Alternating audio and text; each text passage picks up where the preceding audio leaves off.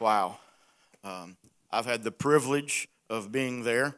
Uh, saw the school. Kathy was with me uh, when we went, and Michaela, Cody, uh, they were with us when we got to go in 2000, and I believe it was 18 that we were there, and I was privileged to speak in the Bible college there for a whole week, sharing with these uh, young men and young women who came, didn't, couldn't afford it, but like Bright said, the generosity of those who have given uh, to the ministry that uh, has caused that to happen. Lisa and I support uh, $25 a month for one of the children uh, there in the school, food, clothing, education. If you are interested in that, speak to Bright. He can help you with that.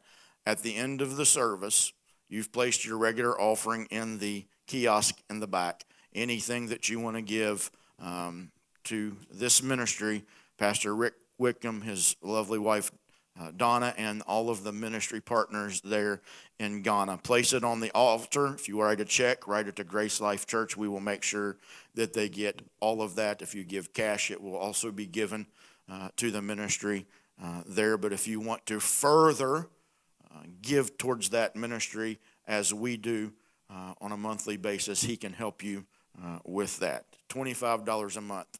Uh, recently, I downloaded this app called Truebill, and Truebill tracks my spending. And Truebill told me that I was spending too much at Starbucks. Uh, and I had to cut the spending at Starbucks. And when I did that, I realized uh, that number one, I didn't miss the five dollar coffee. It really should have been called five bucks, not Starbucks. Uh, but the coffee at home is just as good, and it's cheaper, and it gives me um, resources uh, that I can, that you know, especially with gas prices going up and other things. So Matthew's girlfriend Bailey is being baptized this morning at her church. So he's not with us this morning. So I'm trying to run media during worship, but I had to set it down and uh, just uh, worship the Lord this morning. My heart was being uh, touched, and the Spirit of God was ministering to me as we ministered to Him. And I hope you felt uh, the same this morning. Again, as Matthew said on the screens, thank you for being here. We appreciate it. Thank all of you watching online. If you would grab your smart devices or your Bibles, whatever you're going to use, to look at the scriptures this morning, we will go to God's Word here in just a second. Um, tag somebody, invite someone to watch us, share our online um, post right now so others can catch it. But we are in the second week of our series on the gospel of the kingdom. Did anybody learn anything last week about the three ingredients of the kingdom? Well, if you weren't here, I will review it with you in just a second. But I believe uh, this next few sentences, this paragraph that I'm going to share with you, is posted on our gracelifewv.com website uh, about our church. And this is kind of a little uh, synopsis one part of our statement of faith. How many of you have never read that? You don't know. Okay, that's great. Awesome. Online, you can catch that. But part of it says this We believe that the kingdom of God is a present and an ongoing reality in the believer. No amens. Can I get does anybody believe that? The kingdom of God is a present and an ongoing reality in the life of the believer. We believe that the new covenant is the constitution of the kingdom and it's destined to fill all of the earth. We believe this is being accomplished through a church willing to be salt and light in the earth. This next part I really like. We believe that the church is the embassy of the kingdom of heaven on the earth with the goal of distributing and exporting the goods of the kingdom through multiple ministries and ambassadors until the whole earth is filled with the knowledge of the glory of the Lord as the waters cover the seas. I think that's really good to believe that we have a present reality and we are growing, we are reaching, we are advancing, we are connecting, and we are exalting the Lord. If you realize that's G R A C E, that's grace. Now, we established last week that the kingdom of God and the kingdom of heaven are synonymous terms, they are the same thing. Matthew, writing to Jews, calls it the kingdom of heaven because he would not write the name of Yahweh, God. He would not, it was too holy. He wouldn't put it on paper. So he referred to, in his writing to other Jews, of the kingdom of heaven. The kingdom of heaven, and then Mark, Luke, and John, and even in the epistles, we hear it referred to as the kingdom of God. Same thing. One's not in heaven and the other on earth the headquarters of the kingdom is in another dimension that is invisible, but the kingdom of God, Jesus said, is within you. So it's an invisible kingdom from an invisible realm that dwells in the life of every believer. We also established last week that the kingdom of God is made visible in the earth through the believer. It come, becomes manifested and it operates in the earth through the believer and we established that three ingredients of the kingdom that you already possess, that you don't work towards earning, come from Romans, the 14th chapter, verse 17. It's not eating and drinking, but it is righteousness. Somebody say righteousness. That means that you have been deemed approved through the evaluation and the examination of the Father, and He has judicially approved you and accepted you in the beloved. That's good stuff right there. You're not working to earn that. That has been, it is the gift of righteousness. The next ingredient was peace. This means quiet rest. It means completeness and wholeness. It means to be set at one again. It's the Hebrew word shalom that has with it and carries well being and prosperity. And we spoke of joy. Joy is the awareness of the favor and the grace of God that is always leaning to you.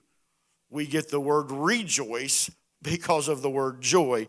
And I'm thankful that there's joy in the house of the Lord this morning. Every house and every temple, would you raise your hand right now? There's joy in the house of the Lord this morning. There's no joy in this place unless we, the people of God, are aware of the grace and the favor of God.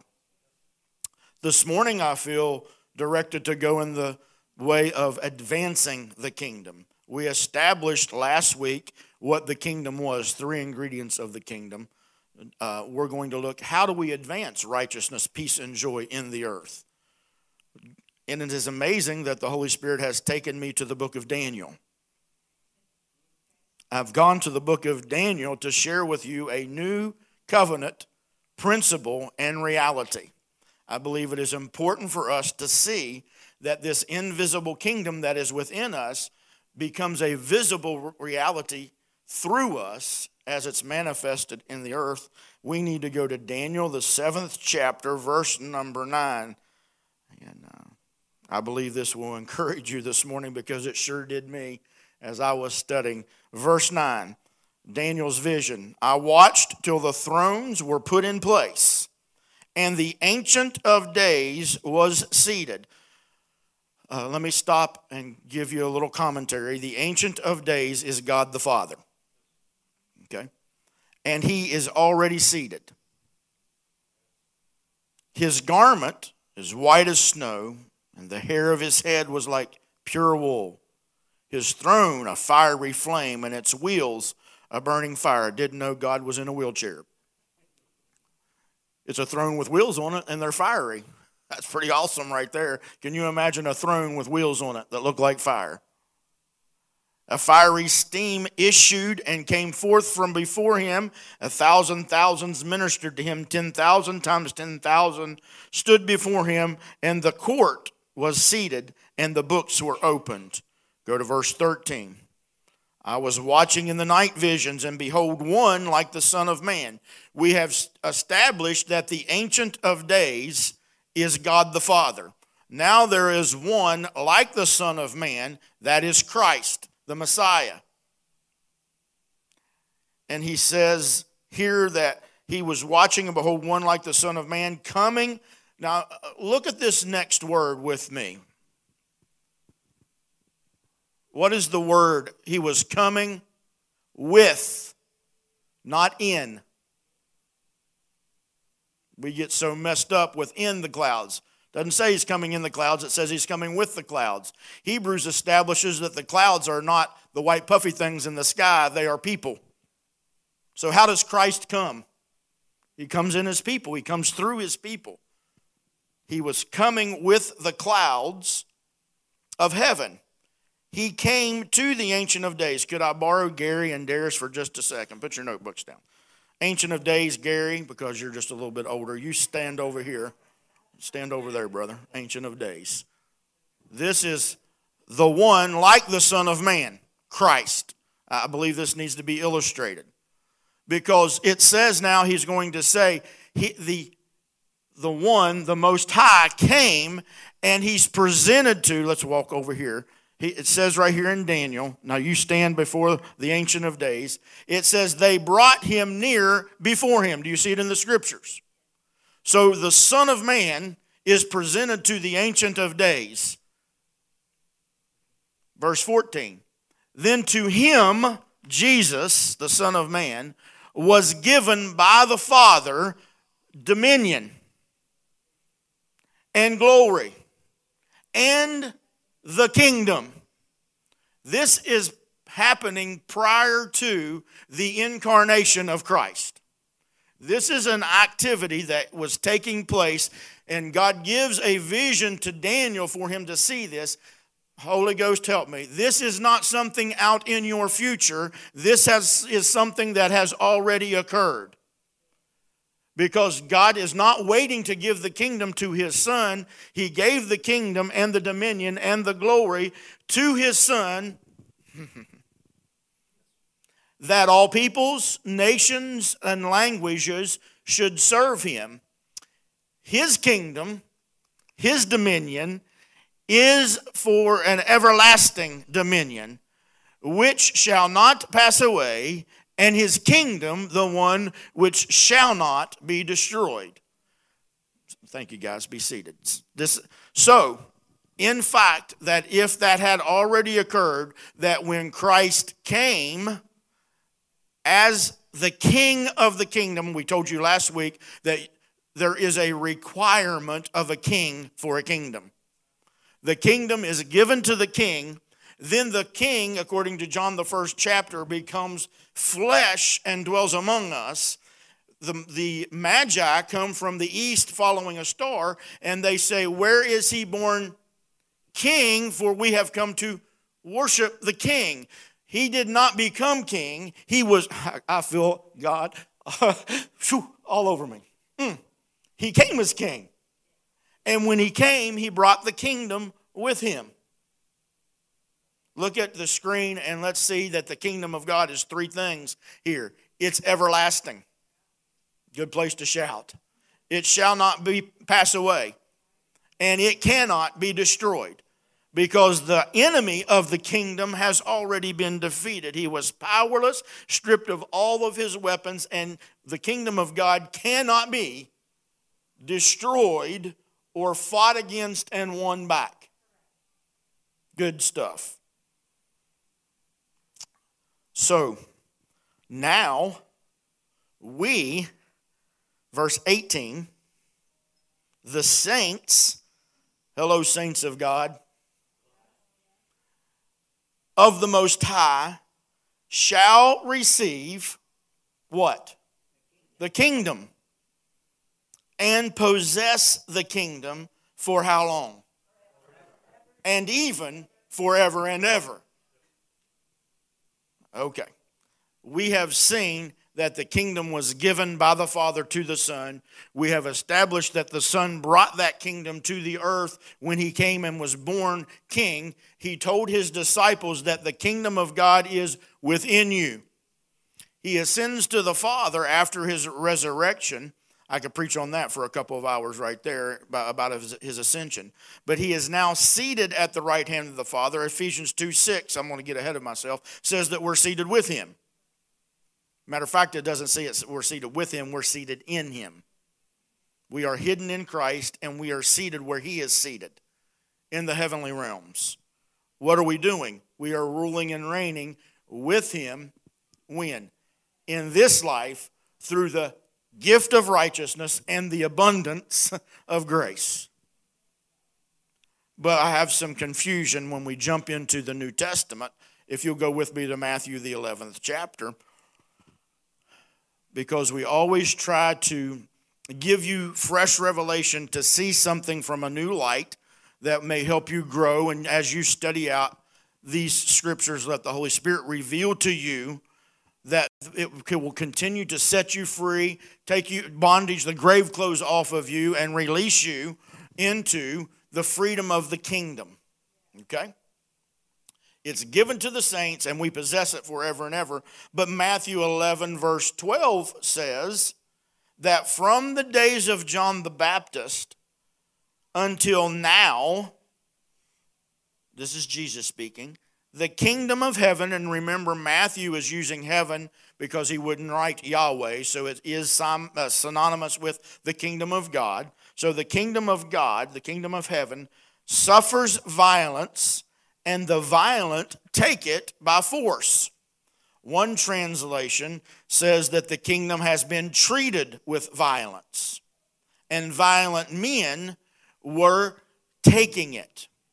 Now, this is what my background is. Okay, and I'm not belittling the background. I'm just telling you from what revelation I came from and to where God has taken me.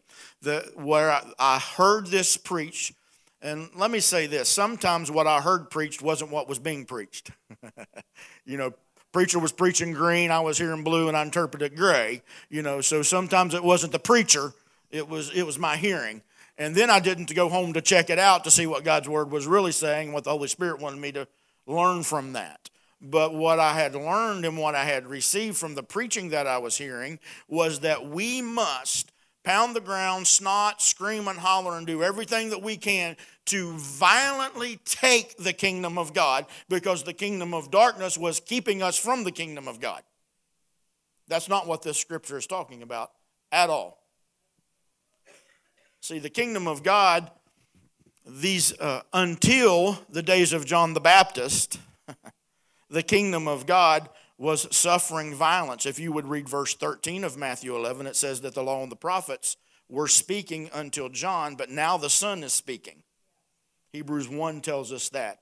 In various times and sundry times we heard from the prophets, but now we are hearing from the Son the kingdom was being treated violently through the religious leaders who were violent men.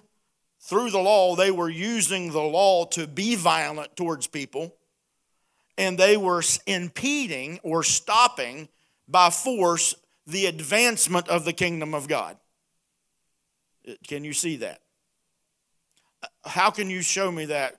More clearly, Pastor, I will show you that you don't have to fight for the kingdom based on an old covenant scripture that says that you would receive it and possess it. says nothing about a fight to obtain it. Then Jesus reiterates that if you'll go with me to Luke, the 12th chapter, verse 32. Sounds like the kids are having a good time downstairs. Luke 12 32. Jesus again speaking. And he says, Stop being afraid, little flock because your Father has chosen to give you the kingdom. So, which is it? Do I violently fight for it, or has the Father given it to me? I believe, because I see Matthew 11 12, that until John the Baptist, there were forceful men trying to impede the progress, stop the advancement of the kingdom of God. Why? Because Jesus had come on the scene and he was preaching the kingdom. We told you that last week. He said, My purpose, uh, Luke 4 43, is that I have come to declare the gospel of the kingdom.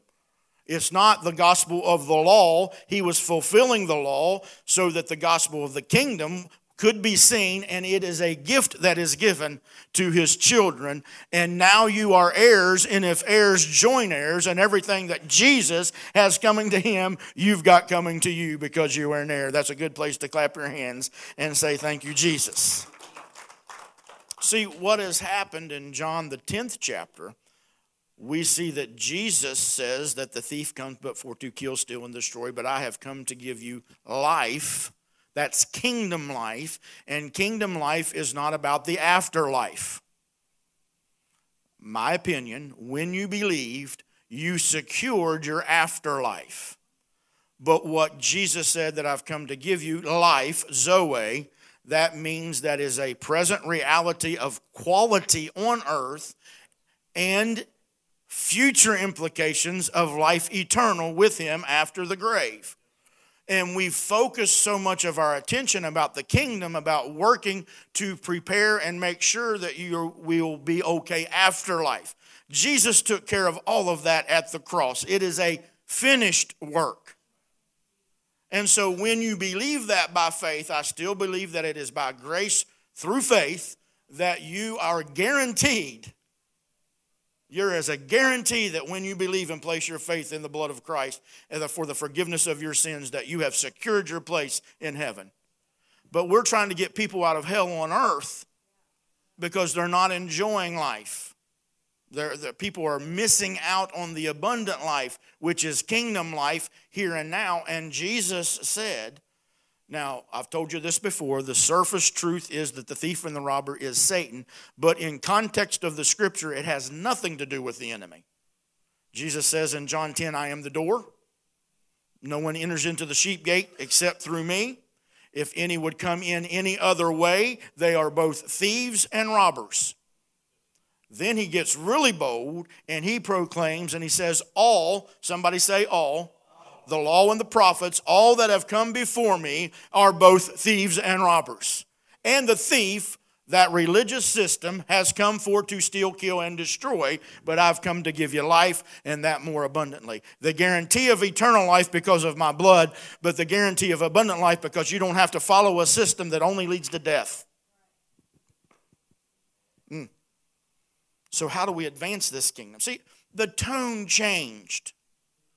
The tone from Old Covenant, the, um, the violent that were trying to take the kingdom by force are gone. And he's going to make sure that they are gone. By 70 AD, that system has totally collapsed. Nothing to go back to. Just as the Father had prophesied in Daniel 7, he's going to give the kingdom to his saints. It's something like what Paul says in Romans 8 17, and I mentioned it. If you are children, then you are heirs. I have three, no, I only have two in the building. Thank you, Mary and Natalie. You are uh, raised up on the totem pole in the heirs of the kingdom this morning. but I have five heirs. Lisa and I have, we have things in place that our children receive an inheritance. When do they receive that? When they die? When I die. You have been given an inheritance by the Father, and you are not waiting to die to receive it. The inheritance of the kingdom is for here, right now. So, how do we advance that? See, the advancement is the act of moving something forward, progressing, promoting something in its advancement. And the advancement of the kingdom is a visible demonstration of the rule of Holy Spirit in every area of our life. Help me, Holy Ghost. See, the kingdom must advance, progress, and be promoted in every area of my life so that when I touch anything or I leave any atmosphere or if I'm on the job, the residue of the kingdom is left behind. Would you think for just a moment with me? Ask yourself this question in this moment. Everybody in the building, everybody watching online, what am I leaving behind? And I'm not talking about when you die. I'm talking about when you leave the grocery store, when you leave the school, when you leave that conversation with a friend, when you leave that homeless person that was on the street. What are you leaving behind? I'm asking myself the same question. See, we, we must discern the kingdom. I believe that the song that we sang this morning, Matthew ends up in Matthew 633 that says, Seek ye first the kingdom and his righteousness, then all of the cares in the world, if the birds of the field and the flowers don't worry about where their meal is coming from or how they're going to be clothed or how they are going to be talking, taken care of, how much more? I had a conversation with a local pastor recently, and we were discussing back and forth how blessed we've been with good children and how we've really never had to go through anything with our children. But if we did, we would do anything and everything to help them in any area of their life to get out of the hell on earth that they had created for themselves because we love them. So, what makes us think that we are better, better fathers than our Heavenly Father? I'm no better than God. He's uh, way more loving, way more concerned, oh, has better intentions for us than we could ever imagine. We've not, we must discern that and start believing that. We must declare the kingdom. We said last week if the purpose of Christ was to come to preach the kingdom and we are imitating him, then we should be t- declaring the, the kingdom. And we should be demonstrating the kingdom in our words, in our work, and in our worship. Everything that we do is worship. We do it to the glory of God. It should be declaring the kingdom. I work for the city of Nitro, and by God's grace, I do that work for the excellence of the glory of God. And I believe that you could talk to anyone in the city of Nitro and any of my fellow employees, and not to toot my horn, but they are going to tell you that the kingdom of God has been left behind. I don't have to say anything, I don't have to preach to them, I don't have to shout at them or shove scriptures down their throats. I leave the residue. You should leave the residue of the kingdom, the fingerprint of God. We promote a kingdom agenda with kingdom authority. Please listen to me and allow me the freedom to share. Unfortunately, we have not been promoting, in all generalities, a kingdom agenda. We've got our own selfish agenda. We have a political agenda. We have an educational agenda. We have some type of uh, agenda that promotes us and doesn't promote the kingdom. But we should be promoting a kingdom agenda with the kingdom authority that has been given to us. Amen and amen. The spread of the kingdom simply means having more kingdom reality in the earth. Uh, we as we started Grace Life having grace gatherings in December of 2012 at Lisa's shop and, and different places, just trying to share in a round table discussion type of setting the realities and the revelation that God was sharing us. And it started with grace. But grace is only access to the kingdom. Grace allows us access into the kingdom. Thank God it sustains us because it is a uh, grace that not only saves but sustains. Uh, it keeps us. But that's just the launching pad. It led us into kingdom. It led us into the reality of the kingdom now. Then we bumped into eschatology. Those things started becoming seen to us in the light of victorious Christology, the victory of Christ and what he has done, removing fear from people. We still have an, a, a mandate from the Holy Spirit, and um, a lot of times I will say that there is failure in that, but we do believe that we have a mandate to release people. Release the grave clothes so that they can hear, so that they can see, so that they can walk, and so that they can move. I have an assignment this morning from the kingdom headquarters operating in a mandate of the Ministry of Education to bring information to you so that the kingdom can be progressive and promoted in your life, and then you go out and demonstrate and declare that kingdom as well. I believe that the church of the living God, the kingdom of priests that are before me, and the kingdom of priests that I run into must realize that the kingdom of God has always and will always be on the move. It has never backed up, it's never backed down. We will not back down, we will not shut down. Come on, somebody. We will not stop declaring and demonstrating the good news of the king. I believe the kingdom of God spreads or advances from person to person people who are in close contact with one another and over longer periods of time should know that you are an heir, a son, part of the kingdom. 2 Corinthians 4:15 says for all things are for your benefit so that the grace will spread to more and more people, resulting in an even greater increase of thanksgiving, bringing glory to God. See, it's history or his story that we're telling, and it's about his goodness. The more closely you interact with someone, the longer that interaction is, the kingdom should spread. I am not of the persuasion that something that you have, uh, let's just call it a demonic spirit, can get on me. I'm not of that persuasion. Used to be. See, I used to think that if you went to certain places, that there were spirits in those places that could get on you. Now, if you're weak in your faith and you're not practicing your faith, some things can harass you and oppress you. But as a believer, filled with the Holy Spirit, the kingdom of God on the inside of me, it's like Jesus. The kingdom's contagious. It, it, it's, it's caught, it's not taught. And the, Jesus, when he touched people, when he touched leprosy, leprosy didn't get on him.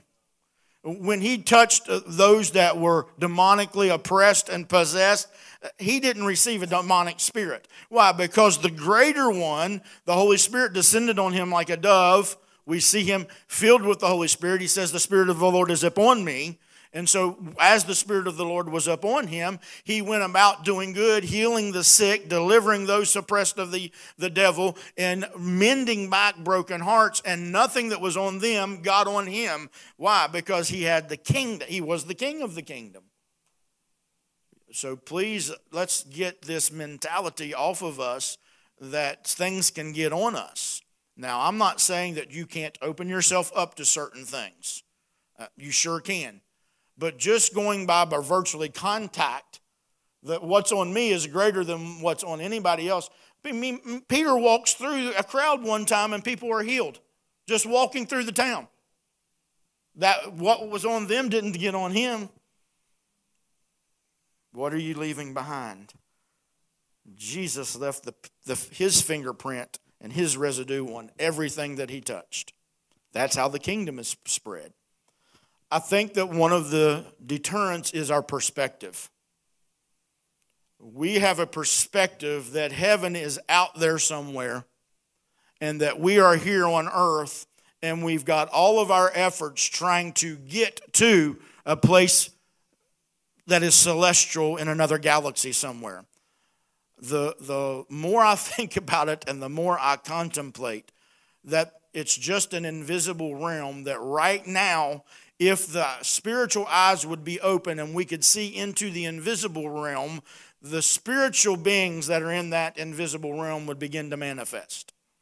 And I believe that just beyond the veil in that other dimension are those who have gone on to be absent from the body to be present with the Lord. And so my mom is not very far off. She's just beyond the veil in that invisible realm of the kingdom of God. So our perspective must change in order for it to manifest. If you have an earthly perspective of trying to get to heaven, rather than the perspective that I'm seated with Christ, in Christ, in the heavenlies, and I am an ambassador, and this is the embassy, and we are distributing and exporting the goods of the kingdom of God everywhere we go. And there's two things.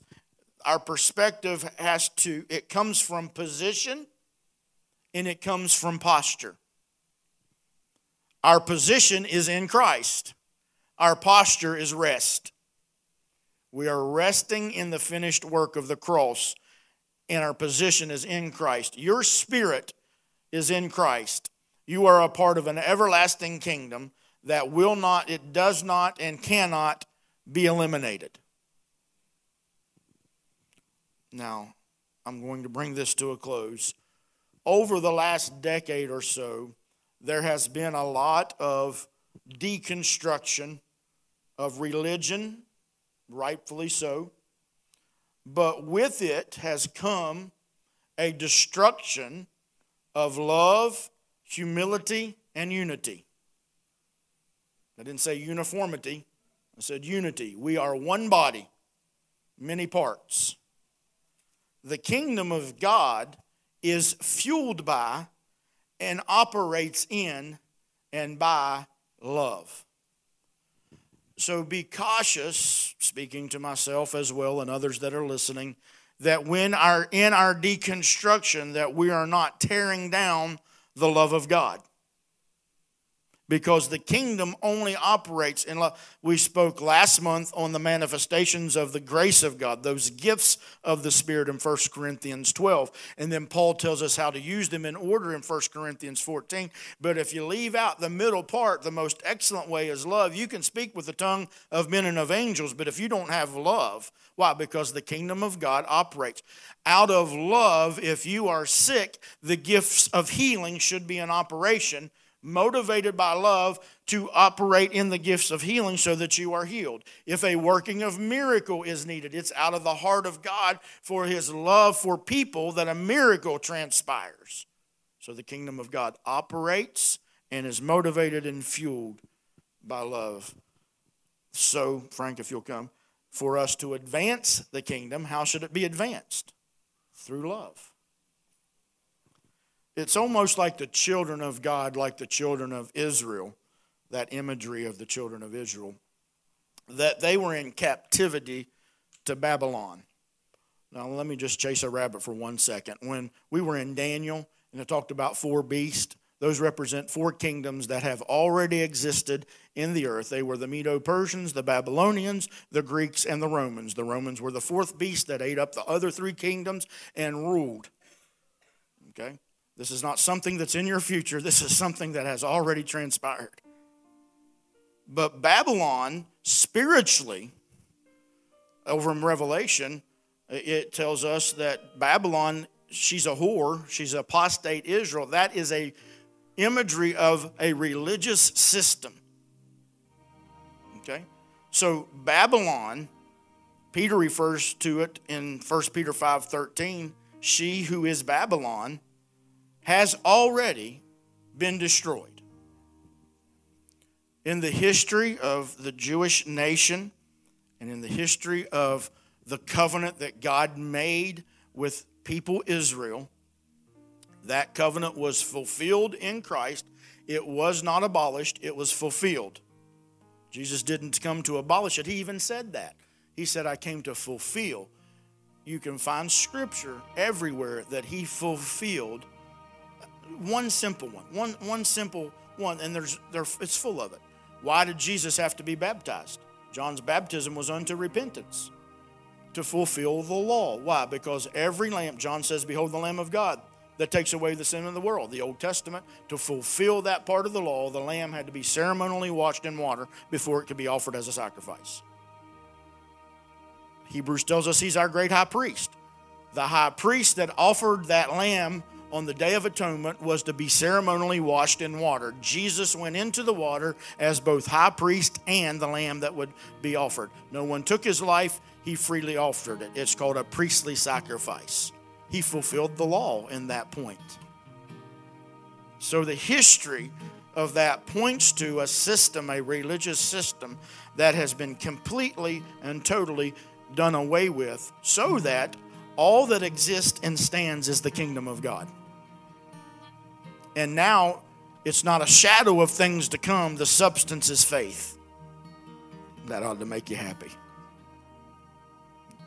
Now, even in the Old Testament, God used evil King Cyrus and Artaxerxes, and he sent a remnant to Jerusalem to rebuild the kingdom. See, the plan has always been redemptive and restorative the kingdom of God is still a redemption plan and a restorative plan. See, the law will take your life and your wife and everything else from you, but the, the Spirit will give you your life back. In the book of Ezra and Nehemiah, we learned that what God was doing and what He was going to do in Christ was to advance or spread the kingdom. Now let's all stand in this last Three things that I want to give you will be on the screen, Lord helping. A word from the Father empowers a son and stirs the progression of the kingdom. I get Jireh. I'll never be loved more than I am right now. That's what the Father says. I know what He said over my life that I'm accepted, that I'm His beloved, that I'm an heir and a joint heir. The word from the Father will stir the heart of a son, and the kingdom will progress. It will advance and move forward. But you see, if your perspective is that not, that's not what the Father says over me, then you struggle with how the Father sees you. You're going to always be trying to earn your way into and try to take it by force when it's been a gift that's been handed to you. The Spirit's power enables us to advance the kingdom. And it's grace or Christ Himself who sustains the advancement of the kingdom. It's a work of the Father, the Son, and the Spirit who help us advance the kingdom of God. I look at it this way God's going to advance the kingdom whether I get involved in it or not. What a privilege and a joy it is to get involved with it and see the advancement of the kingdom in my own life, in the life of my family, in the life of my church family, and in the world. Um, see, I believe that when we gather together in the embassy, I was I had lunch with a Church of Christ pastor this week from Nitro he, who just took a group of people to Greece what an amazing trip. They went to the Isle of Patmos. They went to Crete. They went just a great trip. But someone lost their passport on that trip. Guess where they had to go? They had to go to the embassy. See, it's in the embassy where it's it's in the embassy where they can tell you you are who you really say you are. Bright is visiting us from Ghana if he would lose his papers, he would have to go to an embassy where they have record that he is part of Ghana. Your citizenship is of heaven.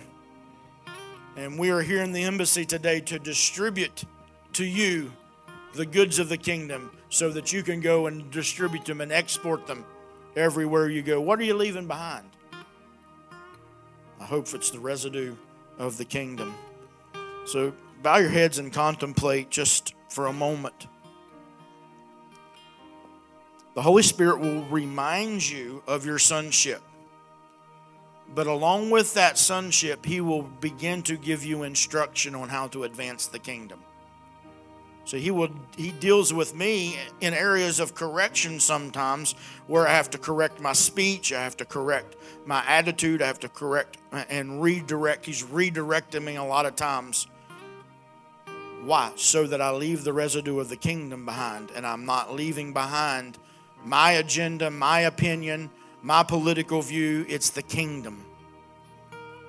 That's the only mandate we have as sons and daughters is to leave the kingdom everywhere we go. Jesus, continue to help me to lose my desire to be right. And help me in the advancement of the kingdom in my words, in my actions, in my worship, that all that we do is for the glory of God and the advancement of the kingdom. Jireh, you are more than enough. You've always been enough.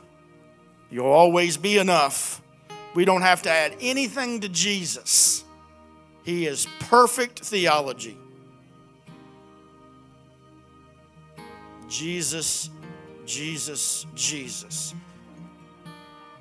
had someone send me a private message that I grew up with this week, and they said, How do you baptize? I said, In water. And they said, Really, how, what do you baptize? Because she's being told that she has to be baptized a certain way. And I said, I, I baptize in the name of the Father, the Son, and the Holy Spirit. And I end my prayer in Jesus' name, as I end all of my prayers in Jesus' name.